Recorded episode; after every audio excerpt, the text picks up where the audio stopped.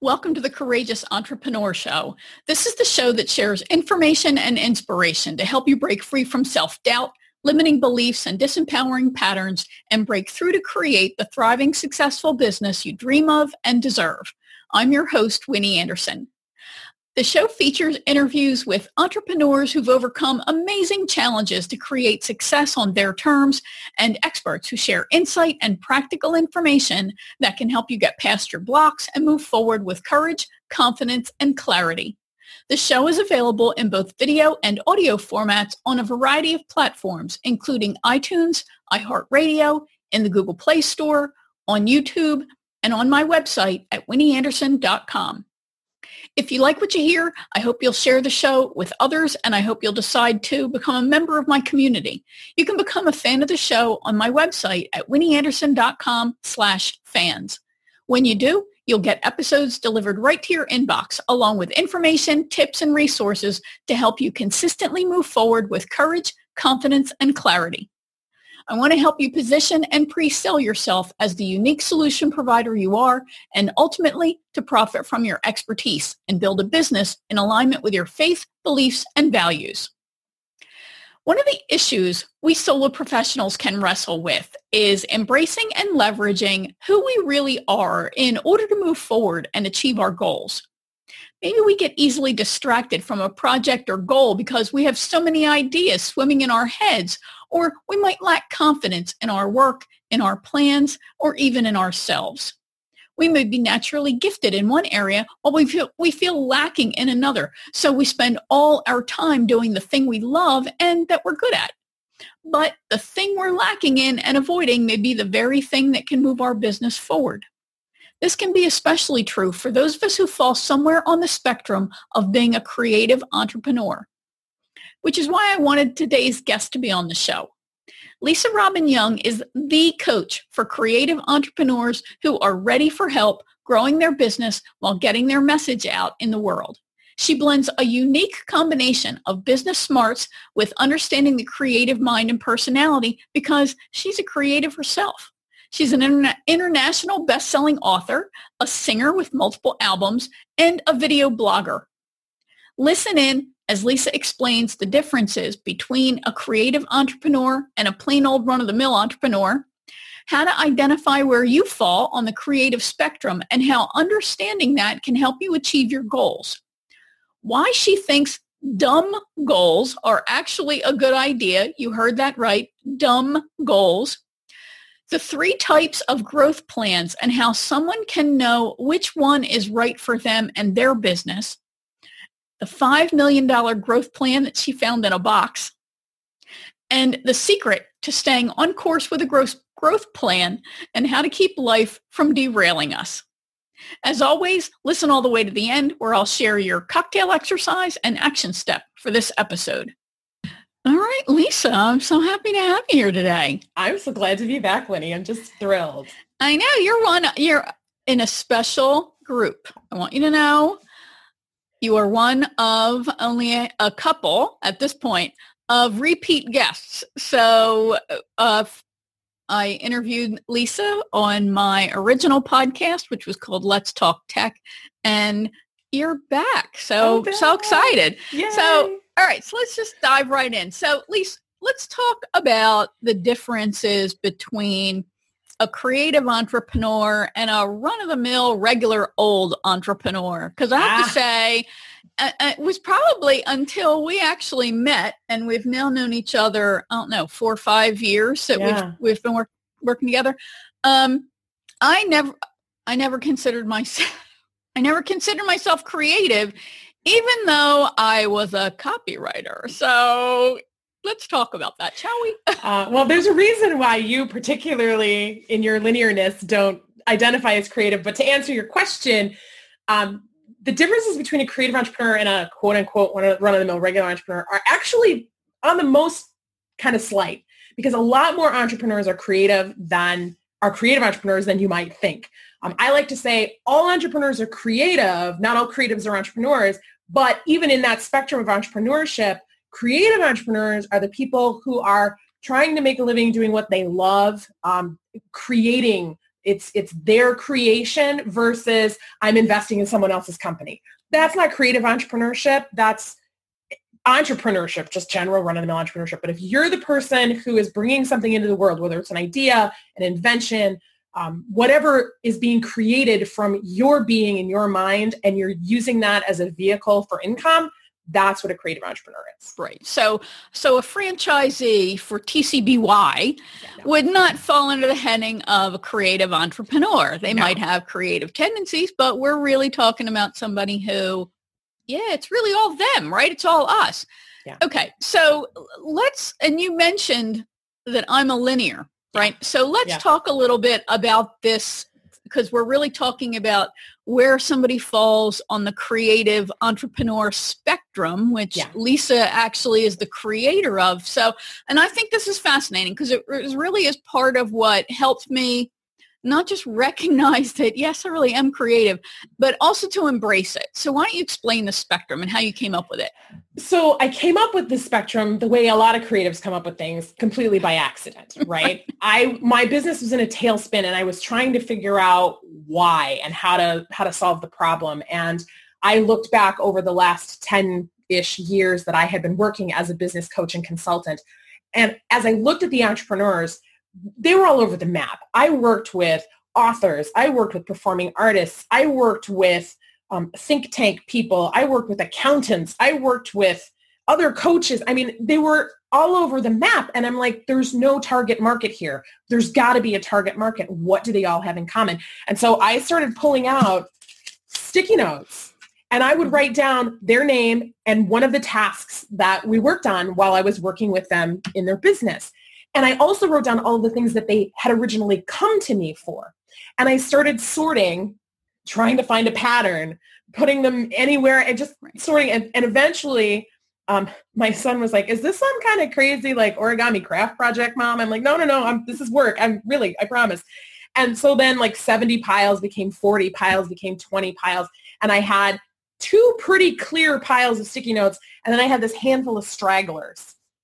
And the two piles were, these were creative types, people that we typically classify as creatives, performers, uh, healers, dancers, artists, etc. And then there were these very um, what I was calling linear types at the time, like they're they're accountants, they're thought leaders, they're you know very much about numbers and processes and order and structure. But then I had these like stragglers that didn't really clearly fit in either pile. And the more I looked at the piles, I'm like, I don't clearly fit in either one of these piles. So now I'm starting to wonder if maybe it's not two camps, maybe it's three. But then why would there be so few of these guys in the middle here? And so that's when I started to lay them back out and I recognized there was this spectrum from the very chaotic, go with the flow.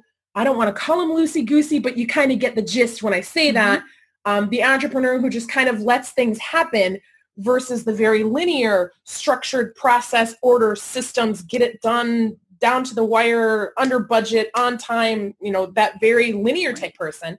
And then in the middle were folks like me, these fusion creatives who kind of had one foot in both worlds. We could do, we could speak either language pretty equally, and we kind of liked and hated both sides pretty equally. And that's how this this creative freedom entrepreneur type spectrum was born.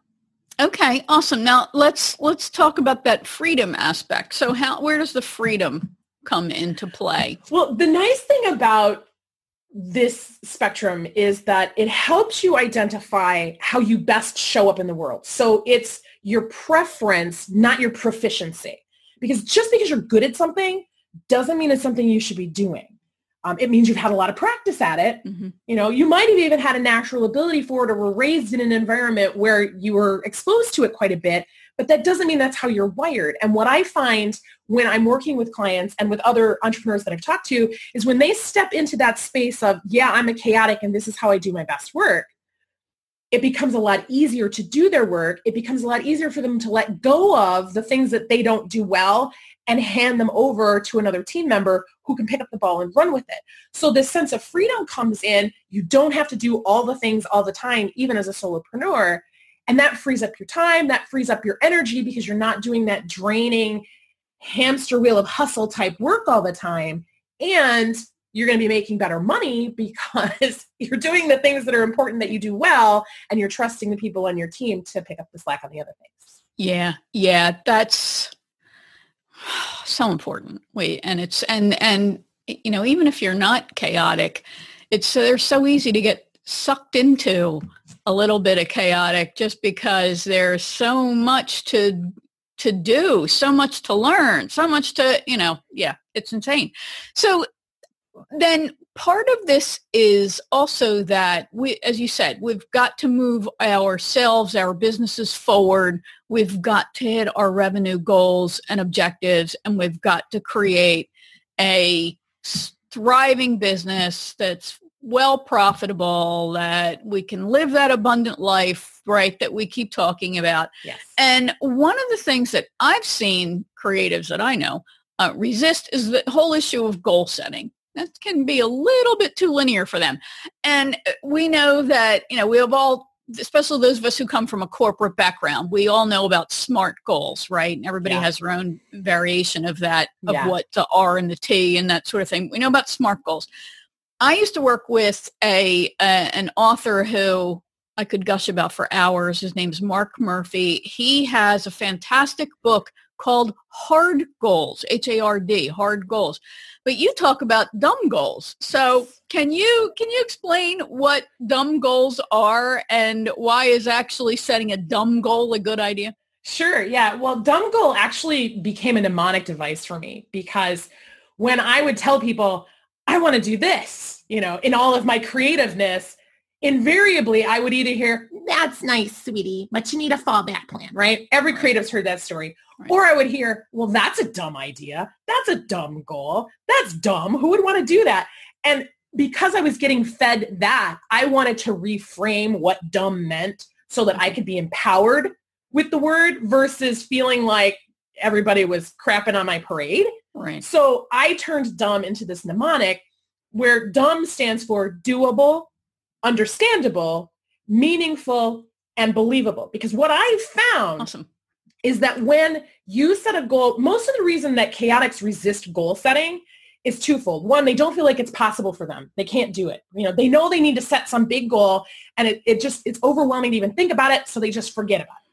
Or people are setting goals that they think they should set because someone has told them they should, they should be at this point by this stage in their career or whatever.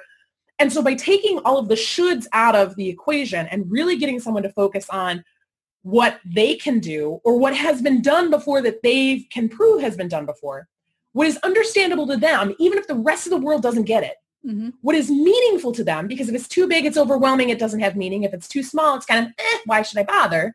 Right? And it's believable. Because again, if it's way too big and it's too unwieldy and it's overwhelming, they just don't have faith that it's ever going to happen. And if you don't have faith it's going to happen, you're not going to move forward on it. You're just, you're going to really drag your heels. But if you've come to a place where I know it's been done before, or I know that I'm capable of doing it, I understand exactly what has to happen in order for me to achieve that goal. It means something to me, even if it doesn't mean anything to anybody else, it's important to me. And I believe it's possible. I'm going to start taking steps. And in the process of taking those yeah. steps, new realities are going to occur and you're going to be able to address those as they come along. And it keeps you from staying stuck because it's always the right size goal for you versus I'm going to, you know, set a BHAG or I'm going to set something that's hard right. and huge. And it's like, I can't, I can't manage that. Right. Right. So a BHAG is a is a big, hairy, audacious goal, and of course we have those drummed into us not just from corporate life, because of course that's a, a, a, typical corporate expression, but also from these stinking gurus who go on and on about how you know you've got to have this massive, gigantic goal, and okay, so I have a goal, I'm going to make a million dollars, right? If you've never made more than seventy thousand, and you say I'm going to make a million dollars your brain is going to go, go ahead. Yeah. Love to uh-huh. see you try. Yawn. Right. Exactly. exactly right. And, and you then, yeah, it becomes so hard because you're really fighting against yourself and that inner critic starts screaming every time you try and do something to take yourself to that next level. Yeah. And yeah, so s- screw the gurus. You, I really believe that somebody asked me this, to, you know, do I need a goal that's more realistic? Well, yeah, you do. If that's what you think you need a goal, it's more realistic. If you know that that million dollars is truly inspirational for you, yeah, absolutely set it and go for it. But it's okay to say my million dollars is going to be 10 years from now. And it's okay to not even have that. Right. Right. One of the things that I tell people all the time is I would rather see you shoot for something that's smaller that still has meaning for you and and add or more to the end of your goal right. so that when you exceed it, right. you're like, I did it and then I exceeded it instead of constantly reaching, constantly mm. stretching, yeah. constantly pushing, always being on what I call the hamster wheel of hustle and never quite making it because that just leads to more disappointment. And it's it's really great. It, I mean, it's really feel good for people to go, well, you didn't hit your goal, but look how far you came. Yeah, but we all know what we're really going is what we're really saying is, but I didn't hit the goal. But eh, that's right. I didn't hit the goal. Yeah. And and I've been that person who constantly pushes for something way out there and never hits it. And yeah, I've accomplished quite a bit in my life. And people always go, oh my God, you've done so much. And I'm like, yeah, but I haven't hit that goal yet. I haven't hit that goal yet. And so I had to learn how to reprogram my brain to be like, success is a destination and I am already here. Right. Right now. Yep. Yeah. Yeah. And that's, that's so great that you say that. Yeah. It's so common for us to focus on what we didn't do, what we haven't reached. We could, uh, you know, achieve a million things, but if it wasn't that big thing or that specific thing, then it's not quite good enough. Yeah. Um, you know, that's, that kind of feeds into the fact that most of us are obsessed with growth, right? We're always looking to get the next big client. We're always looking to move that goalpost and, and stretch ourselves and, and achieve that. So you talk about how there are actually three different I think three different segments or types of, of growth and growth plans. Do you want to talk a little bit about that and explain that? Sure. Um, there are different stages of life cycle development for a business. And this is not my concept. I totally ripped this off from Les McKeown. He was a client of mine. He wrote the book Predictable Success. Right. Uh, how to get your organization on the growth path and keep it there. Great book. And he talks about every business starts in early struggle. And the singular goal of early struggle is to get out of early struggle as fast as possible before the money runs out and get yourself into fun. Fun is where things are fun and happening and the money's flowing and the clients are coming in and everything feels good and you've got breathing room and it's awesome. And then as you continue to grow, things start to, to shake apart. Um, you don't have enough systems and processes in place. Things start falling through the cracks. Customer orders get missed. Just the money's not as rich as it once was. And it's like, what's going on here? So these are the stages that lead up to what Les calls predictable success, where the company has just enough agility to be able to make changes, but enough systems and processes in place to keep things running like a well-oiled machine. In those stages of growth, there are different types of growth plans that you need to be able to um, navigate them as quickly and as effortlessly as possible. Fun is fun. People get to fun, and a lot of people, they just want to stay there. And most lifestyle entrepreneurs, they can, right? They never have to go into predictable success because that's all about scaling up and you know getting really big and and you know taking yourself out of the equation more. Whereas a lot of creative entrepreneurs they want to keep their fingers on the pulse of the business. They want to stay that figurehead. Um, i like to tell people that um, sir richard branson is a creative entrepreneur but virgin is is is a completely different monster altogether, right? right? It's right. a corporate entity. It's a completely different thing. So that's that's a comparison I use. So using Les's framework, I develop these growth plans. When you're in early struggle, it's about finding the market that's going to buy your stuff and finding enough of those people so that you can keep your nose above water and, and get profitable. So you have to be profitable and sustainable because you can't just keep cranking stuff out and having this much profit and then having to stay on the hamster wheel. So during that phase of growth, you need what's called a transition plan because you're transitioning away from whatever your old income source was into this new income source. And you have a finite amount of time to make that happen because you're either going to leave the day job or you're going to run out of credit card overhead or the husband's going to say, I'm sorry, I'm not going to finance this anymore. Like you are on borrowed time. So the object of this is to get as many offers out into the world as possible. And sometimes it feels like you're throwing spaghetti at the wall. Every every month or two, you're throwing a new offer out just to see who's responding so that you can see if you've got something that people want to buy. Now, once you've latched onto that thing that people are interested in buying, you don't want to keep throwing all this stuff out into the world because that's going to water down your efforts. That's when you go from a transition plan into a momentum plan. And just like a rocket ship, you know you have you have a lot of thrust and a lot of power that's put out here but then it's one thing in one direction and you just keep going with it. Apple is, was really good with this one computer and that was the only type they had and they pushed it. And one listening music listening device and they pushed one phone and they mm-hmm. just keep going with it right? Um, once that thing gets traction then you can add something else right but the idea here is one thing to get momentum and keep things moving and that's how you get into fun and through fun into that whitewater space when you hit whitewater, whitewater is a turning point. It's a decision-making point. Do I want to scale up into predictable success or do I want to stay, scale back just a tiny bit and keep things in fun and not have to worry about multinational corporate status and all of the layers of overhead that go with that, right? So when you make that decision, you're either going to go into a maintenance plan. That's the third type of growth plan. Mm-hmm. And, and it is a growth plan because you're either, Jonathan Fields told me this once, he said, you're either moving forward or you're falling behind because if you stay lateral, you make a lateral move, people are moving ahead and you're staying here. So a momentum plan is about tweaking what you're doing and making sure that you're staying where you need to stay without trying to get too big and without shrinking back. So those are the three types of growth plans. You either have a transition plan, a momentum plan, or a maintenance plan. And when you're ready to move up, then that's usually when you bring in that second offer and now you're working you know, two momentum items, one that's maintained and stable, and now we're gonna now we're gonna introduce, you know, the iPhone or right you know, a iTunes course, or whatever. So, you're right. gonna, yeah, you're gonna create a course. You're gonna create right. a certification program. You're gonna, you're gonna right. look at other ways to maximize your revenue. Yeah, yeah, exactly. Okay, that makes sense.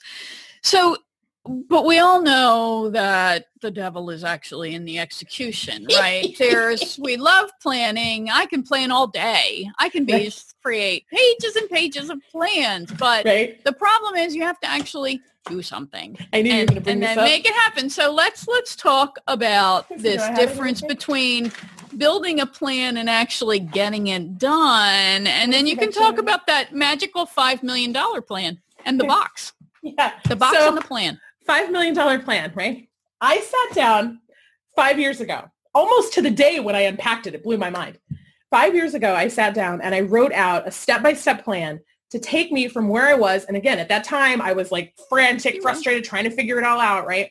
To $5 million in five years. Like that was the goal. $5 million in five years. And here's how I was going to do it. Step by step, every day. Here were all the action plans that I was going to do. Like I had it all mapped out. And about a month into the project, I put that notebook in a box and it stayed in that box for five years. The reason that it stayed in the box was because it wasn't dumb.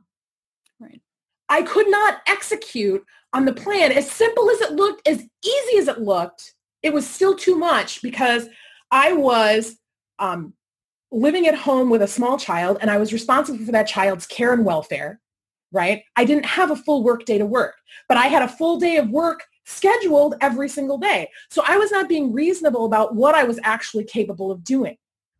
Right. So I couldn't execute. And then I got frustrated. I got overwhelmed. I got angry. And then life happened. And so I'm like, screw it. I threw it away in the box. And then I pulled it out and went, oh my gosh, had I stayed the course, even if I had only scaled back and done a little bit of those things and just kept going forward with momentum, within those five years, I might not have been at 5 million, but I sure would have been a lot farther along than I am today. And it was just like, what did I do?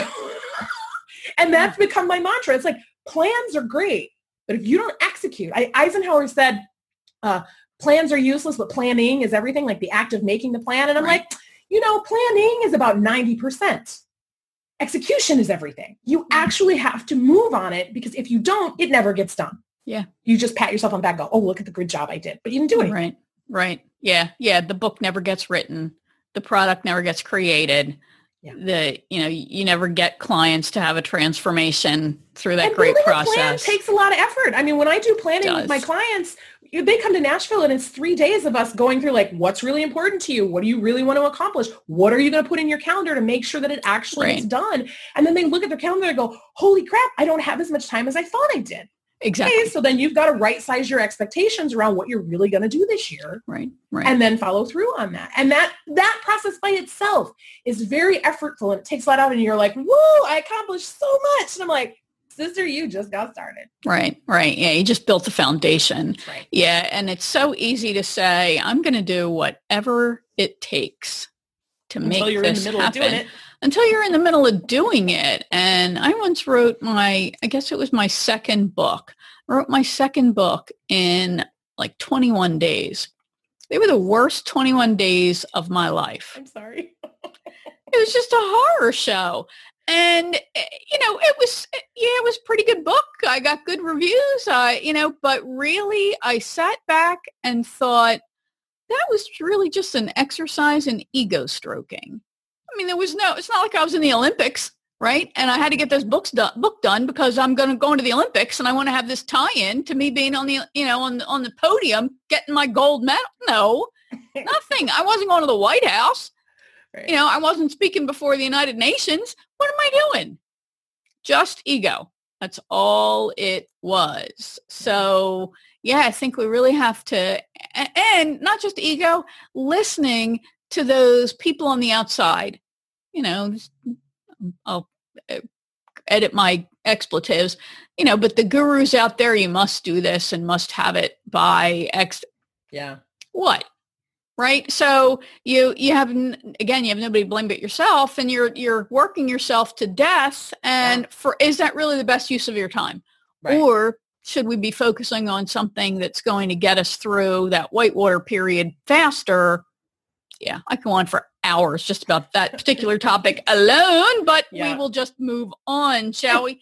so, all right. So, so let's talk about, and that brings us also then to staying the course, right? Because there are so many distractions.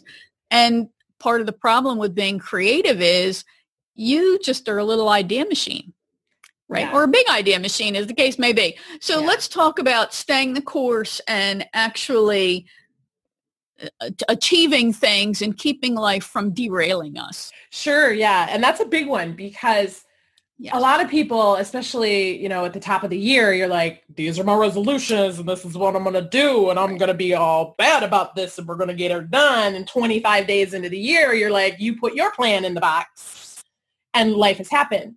And so one of the things that I do when I'm working with my clients is we look at the whole year and we block off the things that we know are going to happen. And I mean, we put everything on one calendar. So dental appointments, doctor visits, family vacation, trips, kids plans, everything goes on one calendar.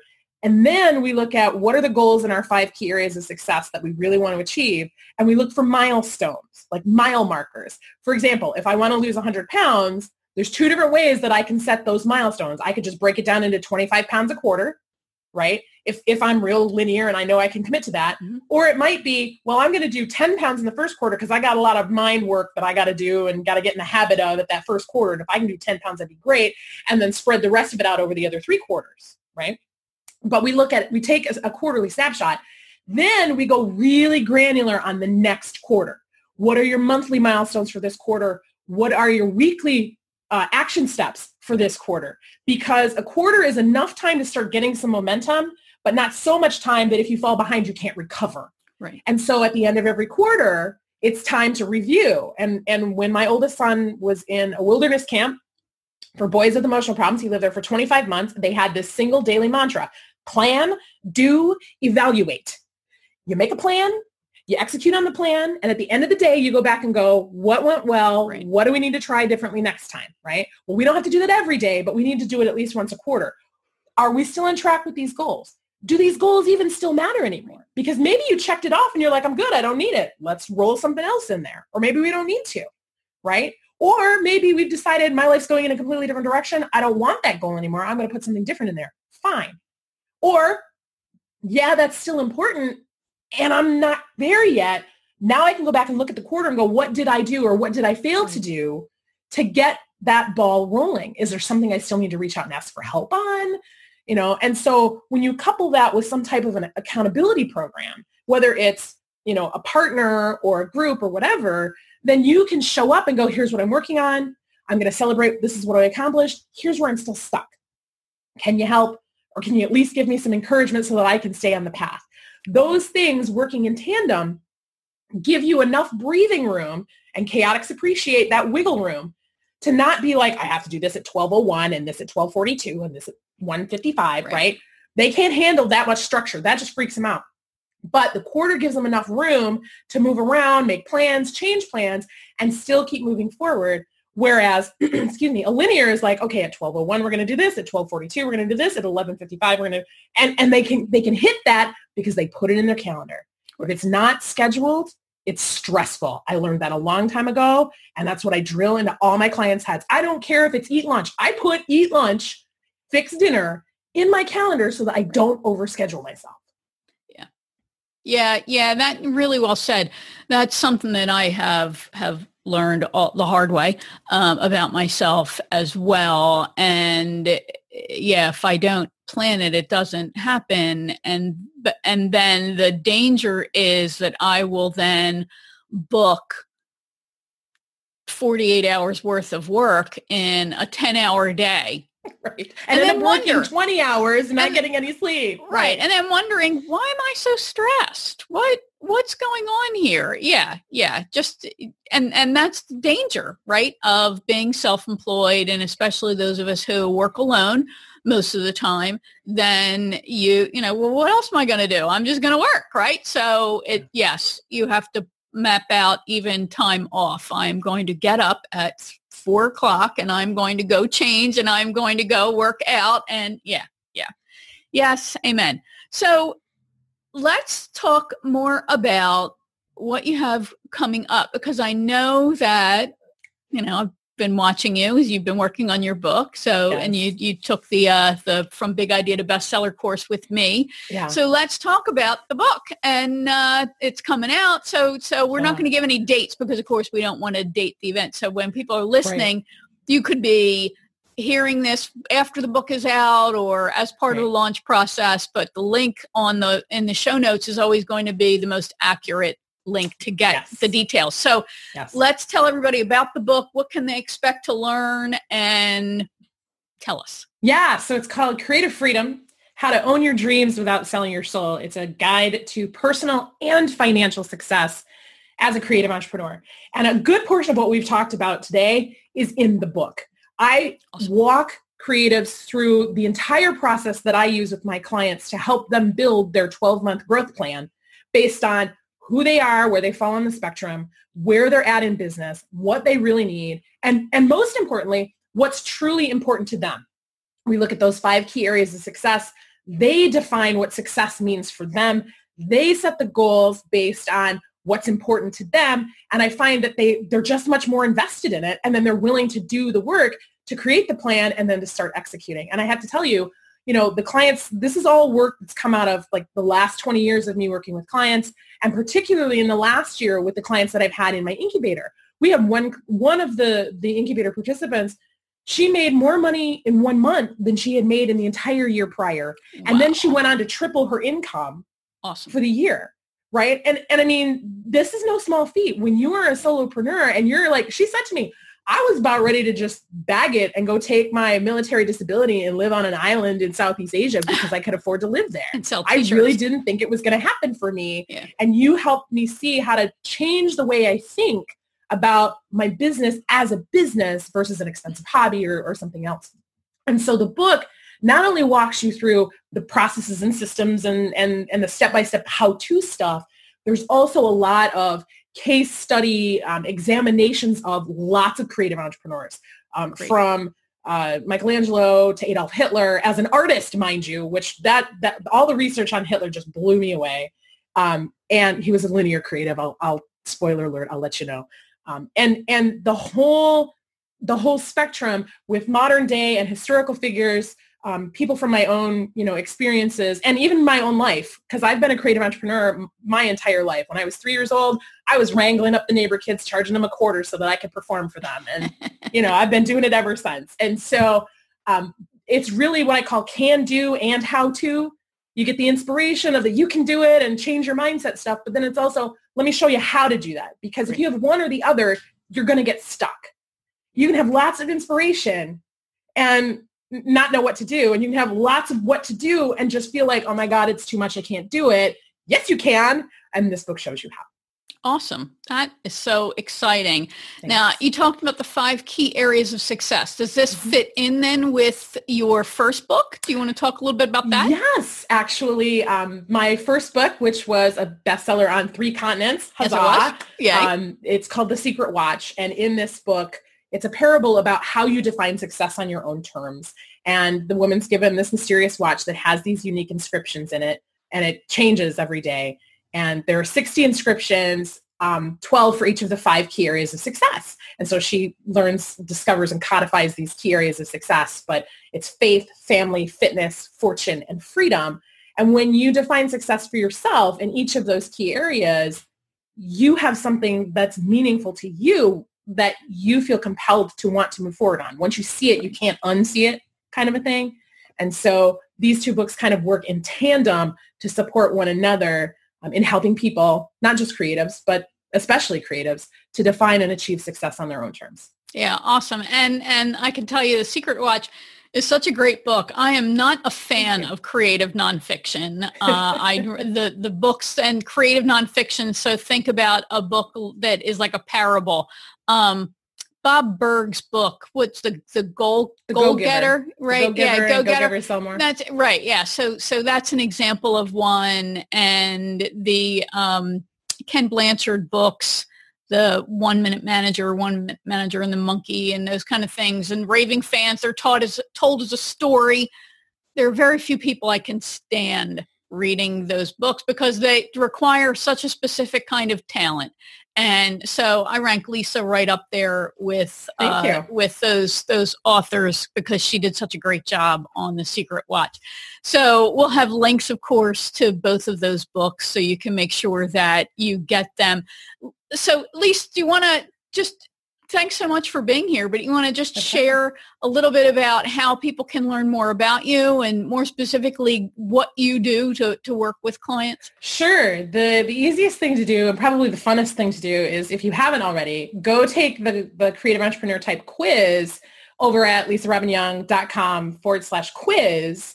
Find out what your type is and get to know my work through how it applies to you. Because for me, it doesn't matter what I know it matters how it applies to your life, your work, and achieving what's important to you. So if you go there, take the quiz, you don't even have to opt in. The opt-in is not required. Um, and you're going to get some insights and you'll have a better understanding of how I work. There's also tons of videos on the website and there's, I've been at this for what 20 years now wow. so yeah. i've been yeah. online for a long time yeah yeah yeah great information there and you definitely want to uh, to get that quiz all right, Lisa, thanks very much. For, it's been a great pleasure talking to you as always. My and pleasure. we'll have links to everything that we talked about in the show notes so you can track Lisa down and connect with her and get the book and get the quiz, etc. All right, I hope you found that interesting and helpful. Lisa is an amazing person and a big thinker. She's also been my accountability partner for more years than I can remember. Now, if you like this episode, I hope you'll share it with your connections. Please leave a great review for it on the platform where you consumed it.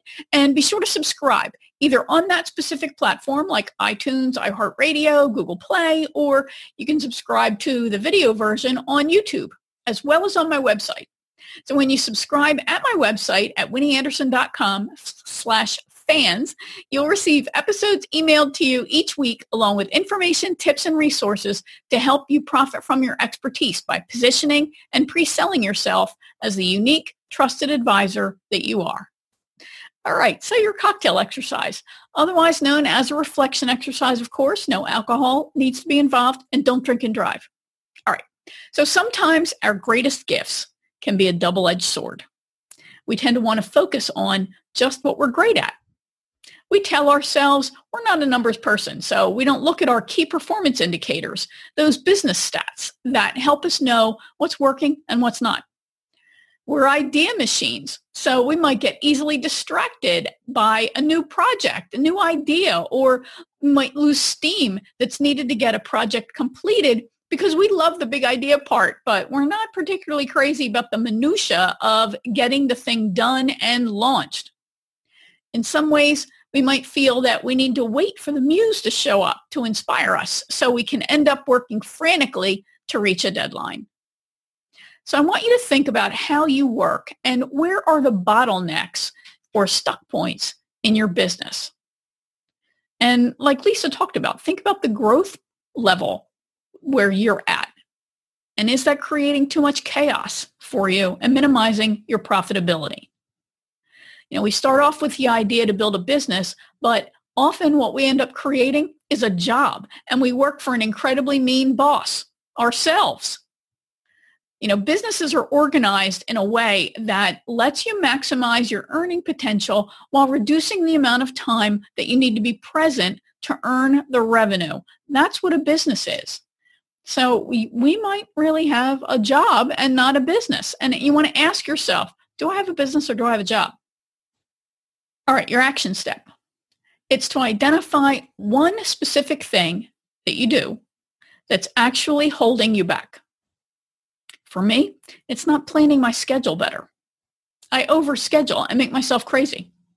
For you, it might be saying yes to too many projects at a time because you're afraid of a lean time. So you want to get as much work done as you can. Then, of course, you're not marketing because all you're doing is working. So you're, you set yourself up for a feast or famine cycle all over again. So I want you to commit to facing that one specific thing you do that if you could stop it or change it in some way, you could have a big breakthrough. And then I want you to commit to facing it and taking action to make that change. Of course, we all know that changing behaviors is hard, so don't be surprised if you backslide a bit. We all need support, and there's no shame in recognizing that. Now, if you decide you'd like to get support to make the kinds of changes that you want to make in your business, then consider joining an Action Takers group. These are small groups of no more than 10 solo professionals and entrepreneurs who provide accountability and support to each other as they move forward to achieve their goals.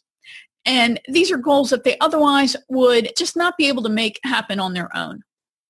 Group enrollment happens at specific times during the month. So if you want to learn more, go to winnieanderson.com slash action. Thanks for joining me for another episode of the Courageous Entrepreneur Show. Remember, you deserve all the success you dream of.